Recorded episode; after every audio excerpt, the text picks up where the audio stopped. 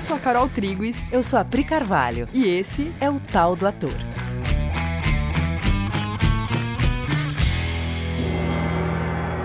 E aí, galera? Oi, gente!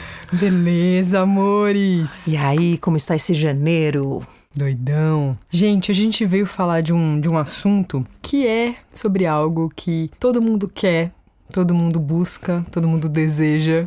O que foi, Priscila? Que antes da gente começar, a Carol falou que ia começar assim. Todo mundo quer, todo mundo gosta, todo mundo deseja. Eu falei, sorvete de menta. o que passou pela sua cabeça quando eu disse isso? Fica aí a pergunta. Enfim, mas é aquela coisa que todo mundo quer mas que em algum nível a gente não dá espaço para ela acontecer, que é a liberdade de intuir. Sim, intuição ou inspiração, né? Você pode chamar de algumas formas, mas a gente vai falar desse lugarzinho hoje. A gente quer muito que as coisas vão ficando objetivas, palpáveis, tangíveis. Uhum. Porque quando a gente fala em intuição, é, parece que a gente está falando de uma coisa sobre a qual você tem zero acesso voluntário, né? Sim. Acontece aí, sei lá como. Não sei porquê. Não sei porquê. Né? Parece uma coisa, sei lá, muito é, longe da gente, né? Intangível mesmo. Mas tem posturas que a gente escolhe ter que impedem o nosso contato com qualquer coisa que esteja fora daquilo que a gente tem como padrão, tem como conhecido, que é o encadeamento intelectual de ideias. Sim, do que eu considero adequado, né, do que eu considero dentro das minhas premissas, né? Tudo que, vem sim. de fora disso, né, pode ser que eu bloqueie. Porque, de fato, isso que eu estou chamando de encadeamento intelectual de ideias, ele vem de uma construção que traz consigo tudo aquilo que, como civilização, a gente tem chamado de adequado. Uhum. Ele carrega um passado. E eu não estou aqui propondo que a gente negue nada. Estou propondo que a gente olhe para um outro lugar também. Perfeito. Legal. Então, é, sei lá, né? Uma pessoa te faz uma pergunta qualquer pergunta, e aí vem uma resposta na sua cabeça, uma primeira resposta na sua cabeça. Só que aí essa primeira resposta que veio na sua cabeça, ela passa num, vamos chamar assim de umas, tem umas telas mentais na nossa mente, né? tem uma tela mental que eu tenho bastante consciência dela, que é essa tela mental aqui da frente, onde eu tô percebendo que a Priscila tá aqui do meu lado, tem um microfone na minha frente, eu sei que eu tô falando para um público que vai ouvir esse podcast, né? Tem tudo isso que tá acontecendo aqui mais consciente. E tem outras telas mentais, né? Que eu não tenho consciência desses acontecimentos. Tem outra, tem até telas mentais que você tem consciência, né? Por exemplo, você está aqui uhum. falando, eu tô, eu tô te ouvindo, né? Uhum. Seguindo, acompanhando o que você está dizendo. E aí eu lembrei que no Instagram teve uma moça que falou tal coisa que eu esqueci de te contar. Isso é uma tela mental, percebe? Isso está acontecendo, a Carol nunca vai saber, não diz respeito à nossa conversa. Eu tô consciente disso.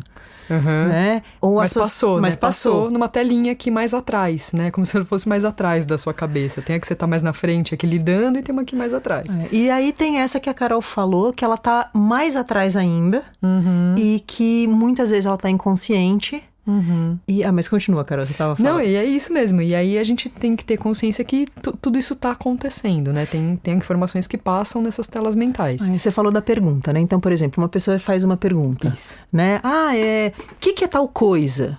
Né? Para você, o que, que, é tal coisa? É. Aí você. Ela mal terminou, mais rápido, isso é que é importante, mais rápido até do que você elaborar intelectualmente uma resposta, já tem uma coisa na tua tela mental já tem uma resposta lá. Uhum. Eu tenho um... Veio um primeiro impulso. Isso. Veio uma, uma primeira imagem, ou uma, um primeiro bloco de informação. Uma primeira reação qualquer, né? Sim. Um impulso. Isso que você falou é bom. Veio um primeiro impulso, uma primeira imagem. Uhum. Que você, muitas vezes, nem toma consciência e segue se atirando num processo de elaboração de uma resposta usando os dados que você tem no teu intelecto de acordo com o teu passado, com os teus aprendizados. Uhum. E aí, você, digamos que você fala, ah, eu é tal coisa, você dá uma resposta. Aí a pessoa fala, aí outra pessoa fala, não, é outra coisa. E fala aquilo que era aquilo que você tinha pensado e que você mal tinha se dado conta. Uhum. E aí você percebe que você já essa resposta já tinha vindo é. na sua cabeça. A, a pessoa termina de falar e você fala, putz, eu tinha pensado nisso. Eu pensei nisso aí que você falou. Na verdade, o que veio na minha cabeça foi isso que você disse. Aí depois eu parei para elaborar uma resposta que eu considerava mais adequada para te dar. Né? Se a gente fosse ser sincero, esse é o processo mental que acontece. Se você reconhece isso na sua cabeça, você Isso sabe do que a acontece. gente está falando? Então, porque a, a gente, a gente descarta muito as primeiras coisas que vêm na nossa cabeça. A gente não dá crédito para esse lugar. A gente E não importantiza esse lugar. A gente passa uma vida inteira dizendo, putz, eu sabia, e não muda de postura. Sim. A gente passa uma vida inteira percebendo que meu- o meu impulso primeiro foi outro e eu falei outra coisa. A minha primeira resposta ela seria muito mais interessante, inclusive. Seria uma coisa mais sincera, mais, mais simples, talvez. Mas aí eu fui elaborar e fui tentar falar uma coisa adequada, que eu achei que era o mais pertinente, que talvez eu fosse mais aceita com essa resposta. E aí eu falo uma coisa que não faz jus àquilo que veio pra mim como primeiro impulso. Ou seja, você se trai. Uhum. Você se trai. E é por isso que quando daí você ouve, né, a outra pessoa dizer, você fala, ai, que injusto! Eu tinha pensado tinha nisso pensado já. Você, foi você quem se traiu. Uhum. Esse é o triste.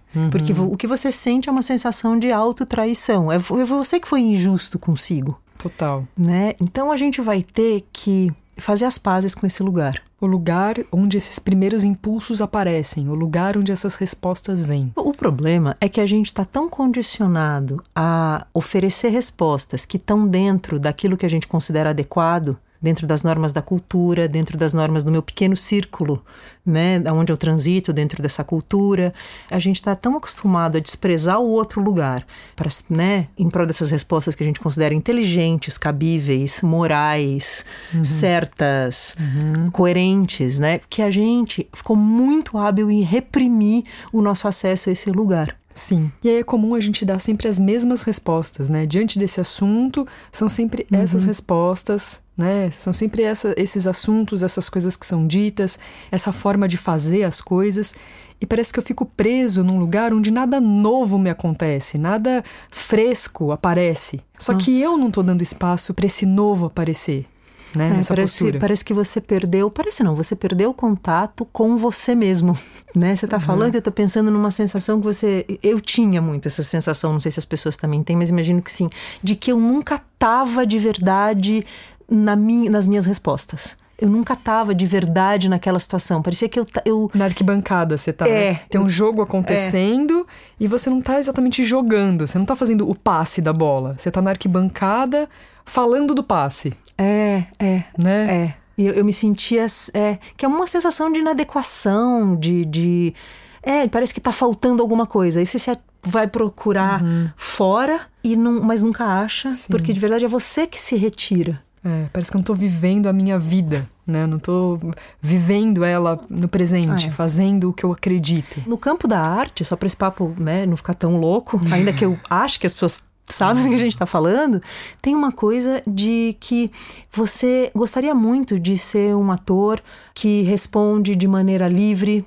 Né, um ator que está presente, todo mundo que estuda teatro ouve, né? Você tem que estar presente no momento, responder ao estímulo do momento. Presença cênica. É, né? seja, né, o, o- o que você mais quer como ator é poder jogar livremente, poder deixar que as coisas aconteçam. E aí você fala, mas como que eu deixo as coisas acontecerem? Olha, nessa postura, nesse treino cultural que a gente tem das respostas adequadas, né, nessa elaboração que nega esse lugar, não tem como. E não é um problema seu. Acho que isso é o mais importante. Não é você que tem uma dificuldade, uma falta de talento ou de espontaneidade. É que a gente, como cultura, é treinado para operar de um jeito que nega esse acesso. Então, aquela inspiração maravilhosa, aquela presença maravilhosa, é, a gente vai ter que reconectar o acesso a esse lugar. Exatamente. Só que para reconectar o acesso a esse lugar, não é uma coisa que você vai fazer quando você estiver em cena. Você, você como ator, como atriz, como artista no geral, né? Qualquer coisa que você faça, não dá para esperar que na hora que você vai pra cena, né, que você vai tocar uma música, que vai abrir a boca para cantar, na hora que você vai fazer a sua cena, não dá para esperar que nessa hora aconteça o acesso a esse lugar da inspiração. Pode acontecer? Pode. Mas. Nossa, é... mas é provável que nessa hora seja onde menos acontece. Porque como uhum. a gente valoriza essa atividade. Sim, nessa é... hora tem tantas coisas para serem lidadas, é, né? Que é nessa hora você quer tanto que a coisa aconteça que é, é muito fácil a gente enrijecer e ficar mais sem esse acesso. É verdade. Do que você tem, inclusive, fora. Sim.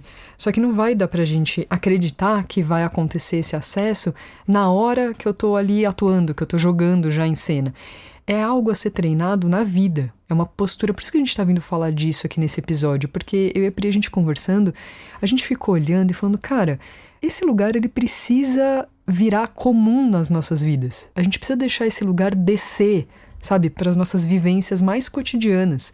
Esse lugar tem que parar de ser rejeitado e ele tem que ser trazido para perto, porque quando eu for para cena e quando eu for fazer minha expressão artística, putz, isso está na mão, eu tenho intimidade com isso, eu vivo assim. Aí eu vivo assim na vida e vivo assim no palco. É aquela história de que os artistas eles são mais livres, então sejamos mais livres. Então a gente vai ter que treinar a liberdade de acessar lugares não mapeados pelo, né, na nossa cultura através do mecanismo de associação de ideia e de atividade intelectual. Que todo mundo sabe que existe esse lugar fora disso, mas a gente não treina isso com tanta frequência quanto a gente treina o outro. Uhum. Então a gente vai ter que treinar. Sim. Porque de fato, gente, você não vai poder ligar esse botão quando você está em cena, porque a gente tem medo desse lugar. Ele ainda é pra gente meio. Perda de controle. Perda de controle. Né? Ele é a gente pouco... experimenta é. como, nossa, peraí, não... aquela cena que eu fiz, nem sei o que eu fiz, Fiquei com um pouco de medo, aí depois todo mundo falou que foi maravilhoso, mas na hora eu experimento como perda de controle se eu não tenho, se eu não tô íntima dessa, dessa vivência. Aliás, já que você trouxe coisa de ensaio, tem algumas coisas que a gente escreveu aqui sobre, só para os atores se localizarem, que são exemplos muito comuns. A coisa que o ator mais quer é estar tá livre em cena, né? Tá presente no momento. Só que ele tem muitas ideias na cabeça daquilo que é bom trabalho, daquilo que é um bom é o lugar onde ele está no controle, uhum. né? Onde ele planejou em casa uhum. que ele vai fazer assim ou assado. Aí ele está fazendo a cena com alguém. E aí você vê a gente, né, tá ali fora da cena, né, na, na, na direção. Aí você vê que ele teve um impulso de fazer uma coisa que ele não fez. E é louco porque o impulso ele fica denunciado no corpo normalmente. É, o corpo ele, ele quase faz é. uma coisa e desiste no meio do caminho. Isso. Ele desiste antes que ele mesmo tome consciência de que ele teve esse impulso. Aí você vai parar o ensaio e vai falar assim: peraí, peraí, peraí. Você viu que você ficou com vontade, sei lá, de ir embora? Aí ele fala: não, não vi. Você fala: ué, mas você não tava já com metade do corpo virado para a porta, uhum. enquanto você se mantinha na cena, porque afinal no texto está escrito mais cinco linhas e você sabe que você vai ter que dar mais cinco linhas, fala, ah, é, é verdade, eu pensei isso mesmo. Quer dizer, você tem que contar para ele o que passou na mente dele, aí ele vai reconhecer, fala, é verdade, eu, eu tava mesmo querendo ir, mas aí eu vi que tinha mais cinco linhas, eu pensei, não posso ir. Ué, por que não? Por que, que você não. Quantas vezes na vida você não tá já indo embora? Ou então você vai embora e volta. Sim. Ou você grita de onde você tá. Você sai é. e grita de lá. Mas é, o que a gente tá dizendo é. Por que você não seguiu esse impulso? Ah, não, não pode. Eu tenho mais cinco linhas, eu Mas vou ter que estar tá aqui. Ele era, ele era o acontecimento da cena. Você sentiu por um motivo. Você não sentiu isso porque você tá errado. Você não sentiu isso porque você viajou em algum lugar e essa resposta não é aceitável porque afinal tem cinco linhas aqui para ser cumpridas e deixa eu seguir aqui o protocolo. Não, você sentiu isso por um motivo muito. Um motivo genuíno? Um motivo... um motivo muito genuíno. E que vai humanizar o teu papel. Sim. Porque as pessoas elas não têm discussões uma na frente da outra até o fim e diz, bom, terminamos a discussão, vou me retirar. É. Afinal, eu tenho mais cinco linhas. Deixa eu falar até o fim aqui minhas cinco linhas, aí depois eu saio. É, não é assim. A gente reprime os nossos impulsos porque, e a Carol deu a letra, a gente tende a se sentir errado a priori. Uhum. Se vem uma coisa fora do que a caixa, do nosso senso comum, você não pensa que você está tendo talvez a ideia mais sincera, mais legal, mais humana, né? Não, você pensa, eu errei. Você já parte do pressuposto que você está errado de cara. Total. E aí você reprime os teus impulsos. O mais triste é perceber que uma criança de 6, 7 anos, ela já manifesta esse, essa repressão. Sim, eu e a Pri, a gente teve a experiência, né? Começou nesse semestre o curso Kids aqui na Coexiste, e a gente teve essa, né, esse privilégio de estar em contato com as crianças de 6, 7, 8, 9. E a gente vê eles muito pequenos, já com essa preocupação de falar o que é adequado, de procurar o que é o certo, né? De reprimir o primeiro impulso. Sim, é uma, é uma falta de confiança em si mesmo, falta de confiança de que você vai ser entendido se você. Porque esse primeiro impulso ele não é organizado. Esse primeiro impulso, ele é meio fragmentado. Você também não tem tanta intimidade com essa tela mental mais, mais de trás, então você não vê ela com tanta nitidez, então ele fica menos compreensível ainda. Sim, e normalmente ele vem em bloco, né? Ele não vem como o raciocínio lógico. No raciocínio lógico, você tem uma palavra depois da outra, né? Tem uma coisa organizada que você fala, ah, eu vou pegar o carro, aí eu vou até não sei onde, eu tenho que dar uma passadinha não sei o quê, não sei hum. Tá, tem um raciocínio lógico que tá. Que é, é, eu acho que é mais até do que lógico, porque o bloco tem uma lógica, é intelectual. Intelectual, exatamente. Um raciocínio intelectual. Eu vou fazer isso, depois eu vou fazer aquilo, vai acontecer aquilo, vai acontecer aquilo. Eu tô no raciocínio intelectual. Só que enquanto eu tô nesse raciocínio intelectual, de que eu vou pegar o carro, vou passar não sei aonde, depois eu tenho que dar tempo de fazer não sei o que, aí depois eu tenho que abastecer o carro. Tá, eu tô nesse raciocínio intelectual. Durante o raciocínio intelectual, tem informações acontecendo na minha outra tela mental. Por exemplo, ah, eu tenho que passar lá na casa de não sei quem, e passa no fundo da minha tela mental, ele não vai estar tá em casa. E eu ignoro essa informação e eu vou até lá do mesmo jeito como se eu não soubesse que a pessoa não vai estar tá lá. Quantas vezes, eu tenho certeza, quantas vezes você foi para a escola sabendo que não ia ter aula? Tenho certeza que isso já aconteceu com, com todo mundo. Tipo, passou pela minha cabeça que hoje é, não ia ter a primeira aula e eu fui para a escola mesmo assim, sentindo que não ia ter aula e eu fui e o professor faltou. Então, nossa, a gente vai ter que confiar mais na gente mesmo. E a gente vai ter que aprender a olhar para sutilezas que não são místicas. Elas só são de uma, um pedaço da tua cognição para qual você não está treinado a olhar. É uhum. É só isso. Sim. Se você tem alguma pretensão de se sentir genuíno e sincero nas tuas respostas a um, frente aos estímulos, é, se você tem a pretensão de ser um artista original, Uhum. Seja lá o que essa palavra queira dizer de fato, uhum. mas um artista que se sente fora da caixa, você vai ter que se atirar na retomada de contato com esse lugar. E esse lugar que a gente está falando, essa informação, ela às vezes não vem mesmo num raciocínio intelectual, assim como a gente estava falando. Né? Organizado, né? Organizado. Uhum. E aí, é, a gente tende a não confiar que o outro é capaz de entender se eu falar sobre isso. Porque, como não veio num raciocínio organizado, eu não sei muito bem ainda falar dessa informação. Veio um bloco de informação, eu tive um entendimento aqui de uma coisa, mas eu não sei explicar direito. E eu não sei explicar direito mesmo, porque eu também não olhei direito, ainda tá meio desorganizado. Só que aí eu coloco uma não confiança no outro e evito de tentar expressar aquilo acreditando que o outro pode entender essas informações que vieram na minha mente. Ou seja, eu desprezo uma coisa que está nascendo porque, como ela já não nasceu pronta, inteira, organizada, coerente, adequada aos padrões uhum. sociais, eu não dou nem a chance dela viver uhum. para ela poder me contar se ela é muito legal ou não. Quem dirá compartilhar com o outro. Quem dirá. Que se eu não estou entendendo, imagina o outro. Não vou nem tentar falar disso. Né? Total. Que é aquela coisa que a pessoa pergunta: e aí, tudo bem com você? Você fala tudo. Tá pensando em alguma coisa? Não, não, tô pensando em nada. Tô, tô aqui com meus pensamentos. Tem um monte de coisa acontecendo. Você poderia começar uma puta conversa com a pessoa de abrir muitas, muitas telas do é. que tá acontecendo com você ali. Mas, puta, ele não vai entender. São Nossa. coisas que passam aqui na minha cabeça desorganizada. Puta, nem vou tentar. Você falou isso, eu lembrei de uma coisa que é pessoas quando elas estão é, frente a um quadro. É, uhum. eu, eu gosto sempre de dar exemplo de quadro, porque eu gosto bastante de artes plásticas e é uma das artes menos populares, pelo menos no Brasil, né? E aí a pessoa acha que ela tem que entender alguma coisa. Daí você põe ela na frente de um quadro. Sei lá, uhum. digamos que seja um quadro super impactante, todo vermelho, com uma criança morta na frente dela. Sei lá, um quadro bem grotescão assim. Aí você fala: "E aí, o que, que você tem para me dizer sobre esse quadro?" A pessoa fala: "Não, é um quadro, né?" Pois é. Gente, é impossível essa pessoa não ter alguma coisa para dizer sobre esse quadro. Hum. Impossível. Ela, ela sentiu alguma coisa, ela fez associações, tem telas mentais. É, você deu esse exemplo uhum. do que está acontecendo, né?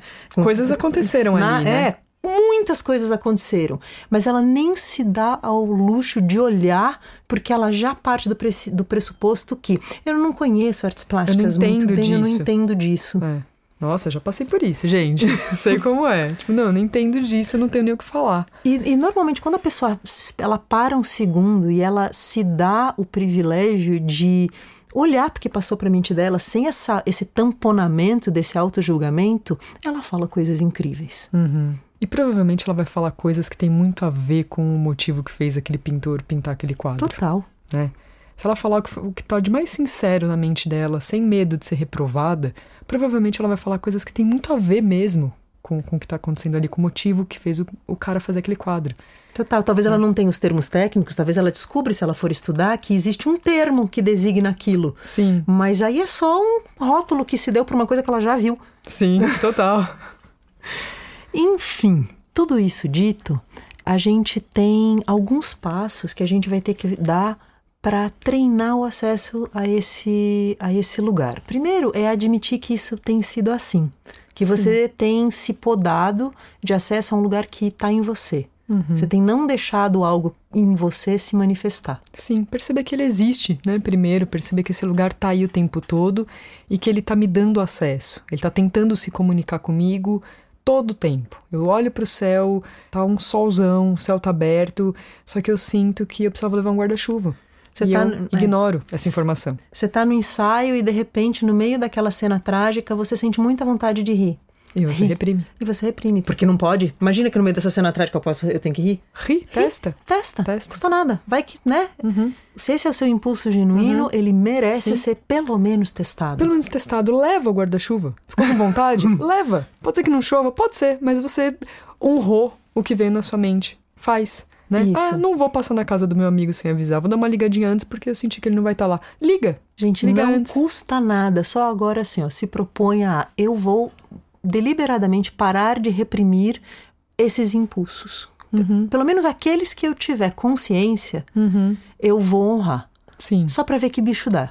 Então, o primeiro é isso, né? Perceber que ele existe, perceber que ele se comunica com você o tempo todo e que você vai começar a considerar ele. Eu vou começar a olhar para ele. É, e, e nessa atitude de querer ver, de querer honrar, você vai perceber que a sua visão amplia muito. Muito. E aí o segundo momento disso é expressar ele, né? Começar a dar vazão para isso, começar a comunicar, colocar em palavras, né? Aquela boa e velha pergunta que a pessoa te uhum. fez em vez de você tentar elaborar o, o raciocínio lógico, né, intelectual, você vai tentar falar sobre isso, você vai tentar falar sobre o primeiro impulso que veio. No começo, a tua tendência talvez seja dizer assim: olha, eu vou falar uma coisa aqui que passou pela minha cabeça que talvez não seja nada a ver. Tudo bem, faz esse faz esse preâmbulo, Sim, né? Que é a famosa reunião de brainstorm, né? Que Sim. a gente vive muito isso, que é que as pessoas demoram muito para atingir esse lugar numa reunião de brainstorm, mas quando acontece, vira um, vira um terreno fértil de, de permissividade para novas ideias. Que a coisa mais chata é quando a gente mente que está fazendo uma reunião de brainstorm. Mas na verdade a gente só está se reprimindo, se julgando, é. controlando tudo que passa com muitos filtros. Né? Exatamente. Né? Aí não é brainstorm. Uhum. Né? Então, tudo bem. Se você precisar falar, olha, gente, desculpa que eu vou falar, mas eu vou falar. Uhum. Essa postura, pelo menos, ó, qualquer coisa que você precise para se dar permissão para comunicar o que veio na sua cabeça. Sim, porque pode ser que isso que veio na sua cabeça não sirva mesmo, não seja a melhor ideia. Só que ela pode ser uma ideia que leva a outra ideia, que leva a outra ideia, que leva a outra, e que a gente chega num lugar juntos que é a puta ideia legal, que é o que tem que, que acontecer. Isso frequentemente é assim. Uhum. A gente tem uma certa. Nesse nosso medo de que a gente acha que a gente está sempre aquém de um padrão absurdo que está na nossa cabeça que veio, né? Enfim, isso não importa. Uhum. Mas nessa, nessa viagem que a gente está sempre aquém, a gente descarta muito rapidamente as nossas manifestações. E olha, te diria que quase 100% das vezes, uma primeira coisa, ela é uma semente que, quando colocada na, na mesa, ela gera outras ideias. Sim. Então, talvez aquela, é muito. Confia nisso que a Carol tá falando. Aliás, a Carol, ela estava assistindo um David Lynch, que é um cineasta, hum. e ela me contou do jeito que ele coloca isso, que é muito legal. Conta aí. Que ele fala assim: que você quer ter as ideias brilhantes, né? Você quer ter boas ideias, só que a gente tende a reprimir, né? Ele fala muito sobre isso, que a gente tende a reprimir as primeiras ideias que vêm. Só que é como se você fosse um pescador e essas primeiras ideias que vêm, elas são peixes pequenos ainda. Elas são peixes pequenos que aparecem, só que você não pode espantar esses peixes pequenos. Você tem que deixar eles virem e aí você vai usar um peixe pequeno como isca para um peixe maior. Então você vai jogar esse peixe pequeno na água e dali vai vir um maior, que vai vir um maior, e aí nisso você começa a ter as suas grandes ideias, lá do fundo das profundezas do mar. Só que você tem que deixar eles virem até você, porque se você bloquear eles na hora que eles tentam se manifestar, você assusta os peixes e você para de ser um pescador. E tem uma terceira coisa, né, que a gente que a gente queria falar, que é aí a gente vai ter que ter uma postura de liberdade de ouvir essa voz. A gente vai ter que ter liberdade de seguir esse impulso, mesmo que ele seja diferente ou contrário aquilo que a priori eu considerei o mais adequado ou culturalmente é considerado mais adequado, eu vou ter que dar vazão a isso, eu vou ter que considerar isso com a minha liberdade. Ter a liberdade de olhar para isso e considerar. Liberdade de aceitar um peixe pequeno, Uhum. sabendo que talvez ele me traga peixes grandes. É muito louco colocar isso em termos de liberdade, porque o que a gente está conversando aqui é realmente é sobre uma falta de liberdade de olhar para um aspecto é, um, um, tipo de informação, porque ela não vem de acordo com uma formatação a priori de que informações elas têm que vir de um jeito X. Uhum. A gente não tem sido livre para dar vazão a outras manifestações vindas de um outro lugar que vêm não lineares, mais em bloco, desorganizadas e não prontas. Sim. E no teatro a gente a gente experimenta exercícios que são para isso, né? A gente faz exercícios que servem para você desbloquear esse lugar. A gente até queria dar alguns exemplos de exercícios que servem para isso. É, lá no começo do século XX, lá pelos anos 1920 mais ou menos, o movimento surrealista ele começa a olhar para isso e ele desenvolve a escrita automática. Se eu não estou errada, isso foi desenvolvida por eles. Se eu estou errada, me perdoe, mas eles foram os grandes propagadores da escrita automática no mundo contemporâneo ocidental.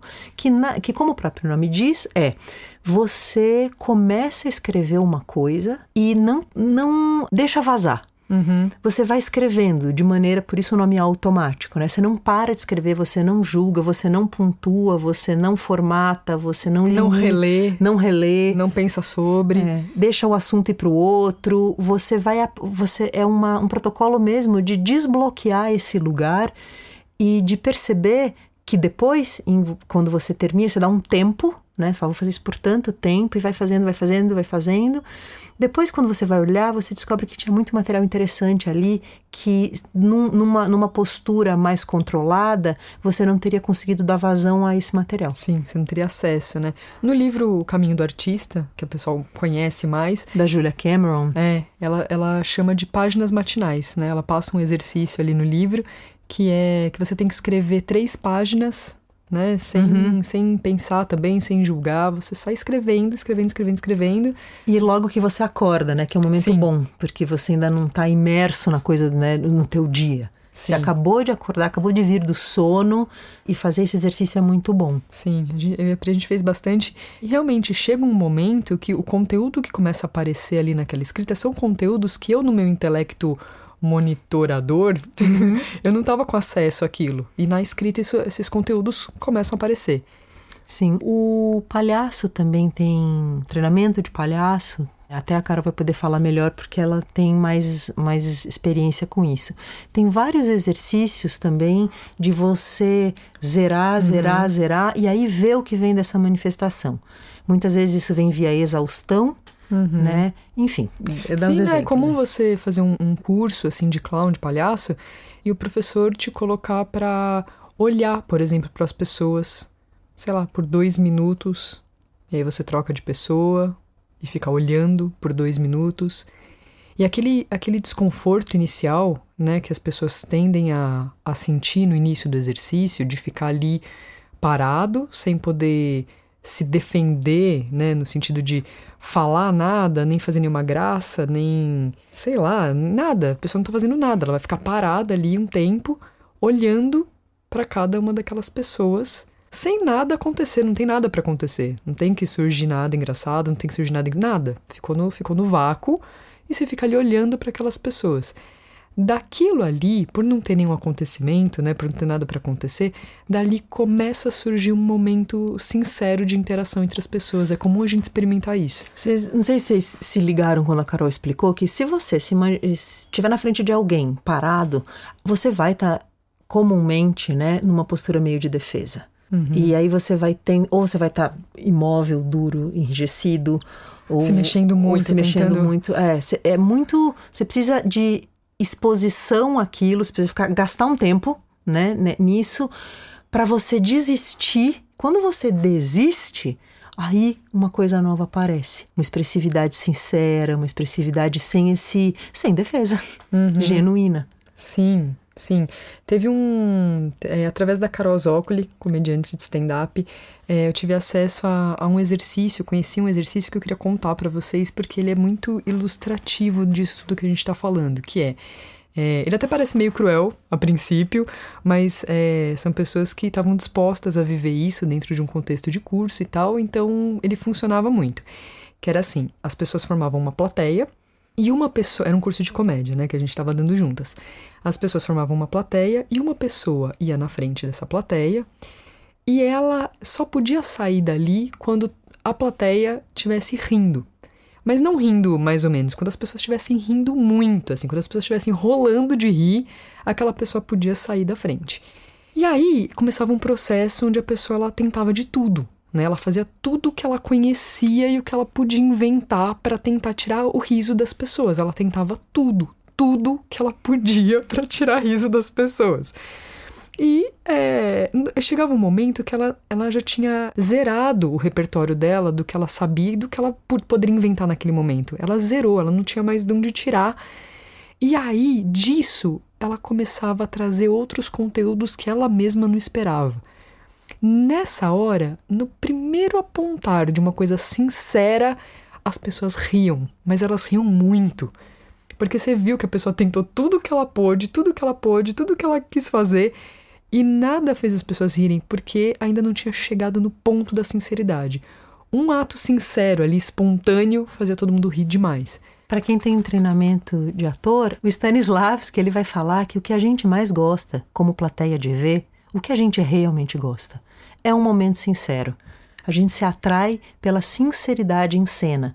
E é por isso que a gente está falando tudo isso. Porque, uhum. assim, e é por isso, por exemplo, que a gente tem o Bases, o Bases uhum. Imprescindíveis para o Ator Profissional, que é o curso para quem já é profissional. Porque quando você treina para ser ator, né, o, o teu primeiro bloco de estudo, né, a tua formação básica de ator, você vai passar por muitos exercícios de desbloqueio e, e você vai ter uma camada desse trabalho que já vai estar tá sendo feito e você vai adquirir algumas ferramentas que ainda estão muito ligadas ao teu jeitão.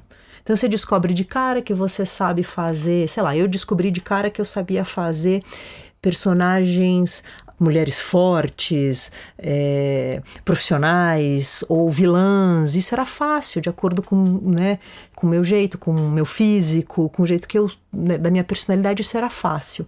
Então eu logo de cara adquiri aí um ferramental, né? Ah, eu sei fazer mais drama do que comédia, tal. Estou dando um exemplo assim, mas todo ator sabe que logo de cara se descobre algumas coisas que você sabe fazer e que você sabe fazer bem. Só que normalmente elas são limitadas. Eu não, eu, não, eu não gostaria de passar minha vida, por exemplo, fazendo só vilã, mulher de negócio forte. Poxa, que chato. Né? Mas era o que é a primeira maestria, assim, tem a primeira camada de maestria que você adquire. Como que você dá mais passos? E mesmo porque essa primeira camada, ela ainda está superficial. Mesmo as minhas vilãs ainda eram superficiais. Porque, até porque não tinha como, ninguém é só vilão, né, gente? Não tinha complexidade de todas as outras características, de toda a sensibilidade que também estaria naquele vilão. Então, a primeira, teu, teu, a primeira camada de treinamento de ator, ela é como a primeira camada de qualquer coisa, ela é mais superficial. A gente criou bases para poder dizer, gerar um ambiente seguro para o ator dizer, tá bom, você já, já, sabe fazer isso, só que você não vai poder ficar refém disso. Então a gente vai ter que parar um pouco de se fiar nessas suas primeiras ferramentas e descobrir o que está sob isso, para uhum. começar a achar uma, uma sinceridade, uhum. uma não defesa, um acesso a um lugar mais fluido de trabalhar, mais profundo. Uhum. Né? Num primeiro momento, o ator ele pensa: pronto, eu desaprendi, pronto, eu não sei fazer. Eu, sabia, uhum. eu achava que eu estava formado e eu não estou formado. Dá um pouco essa sensação mesmo. É. E aí você, mas aí você aprofunda. Estou falando isso porque assim, tem um passo de coragem mesmo, de abrir mão do teu jeito, abrir mão das tuas primeiras respostas, abrir mão da tua lógica, do teu intelecto, abrir mão disso e ir se atirar num lugar que por enquanto é mais desconhecido mesmo, é uhum. é menos seguro, mas se você nunca se atirar à conquista desse lugar, nunca abrir mão dessa primeira camada, você não vai andar. Exatamente isso. E você não conhece exatamente como é a sua expressividade dentro dessa sinceridade. E tudo bem, a gente não conhece mesmo e são testes que a gente vai fazendo. Sim. Enfim, a gente está falando aqui de treino. A gente está falando Sim. aqui de treinar. Não nada de mágico, é mero treino, agora um treino mais profundo. Sim. Então, a gente deu- deu aqui alguns exemplos: é, escrita automática, páginas matinais. A gente gosta, né, do livro da Julia Cameron, Caminho do Sim. Artista. É uma possibilidade Sim. de ela começo fala muito sobre isso, tudo isso que a gente está falando é, é, o, é o que ela persegue no livro, né? O treinamento dela persegue esse desbloqueio. né? Tem o treinamento de palhaço, que é muito legal. Enfim, tem muitas opções de treino, mas seja lá o que você escolher, não se satisfaça enquanto você ainda não estiver se sentindo sincero nas suas respostas. Sim. Inclusive a gente está abrindo treinamento. É verdade. É verdade, a gente está abrindo curso também, é verdade. Abrindo matrículas para o nosso curso, né? Sim, que já existe. Um curso livre de teatro que quem acompanha a gente aqui no podcast já, já ouviu episódios sobre ele, já ouviu falar dele, já ouviu relatos sobre ele aqui dos alunos. É, a gente vai começar a turma do, do curso livre de teatro para adultos, crianças e adolescentes. Tem tudo lá no coexiste.com.br barra teatro. Lá tem né, todas as idades, tudo que você pode encontrar. E em breve devemos voltar com bases, que por enquanto está suspenso, Sim, mas por causa da é pandemia. temporária essa suspensão. Sim, o curso livre não, ele tá super online, tá super rolando. E é isso, é um espaço de treino, né? No fim das contas, a gente só, só abriu esse curso Sim. Para começar a desbloquear essas coisas que, que no fundo, quando a gente olha, fala, putz, isso é tão natural em todos nós, isso é tão natural, e a gente tem bloqueado tanto, sabe? E dá pra gente viver com isso aberto, com esse caminho aberto. Sim. Venha fazer os cursos livres, eles valem a pena, eles trabalham muito esse lugar, eles são legais para não atores, atores. Sim. E, e é isso. coexiste.com.br barra teatro. Beijo, amores, até semana que vem. Tchau!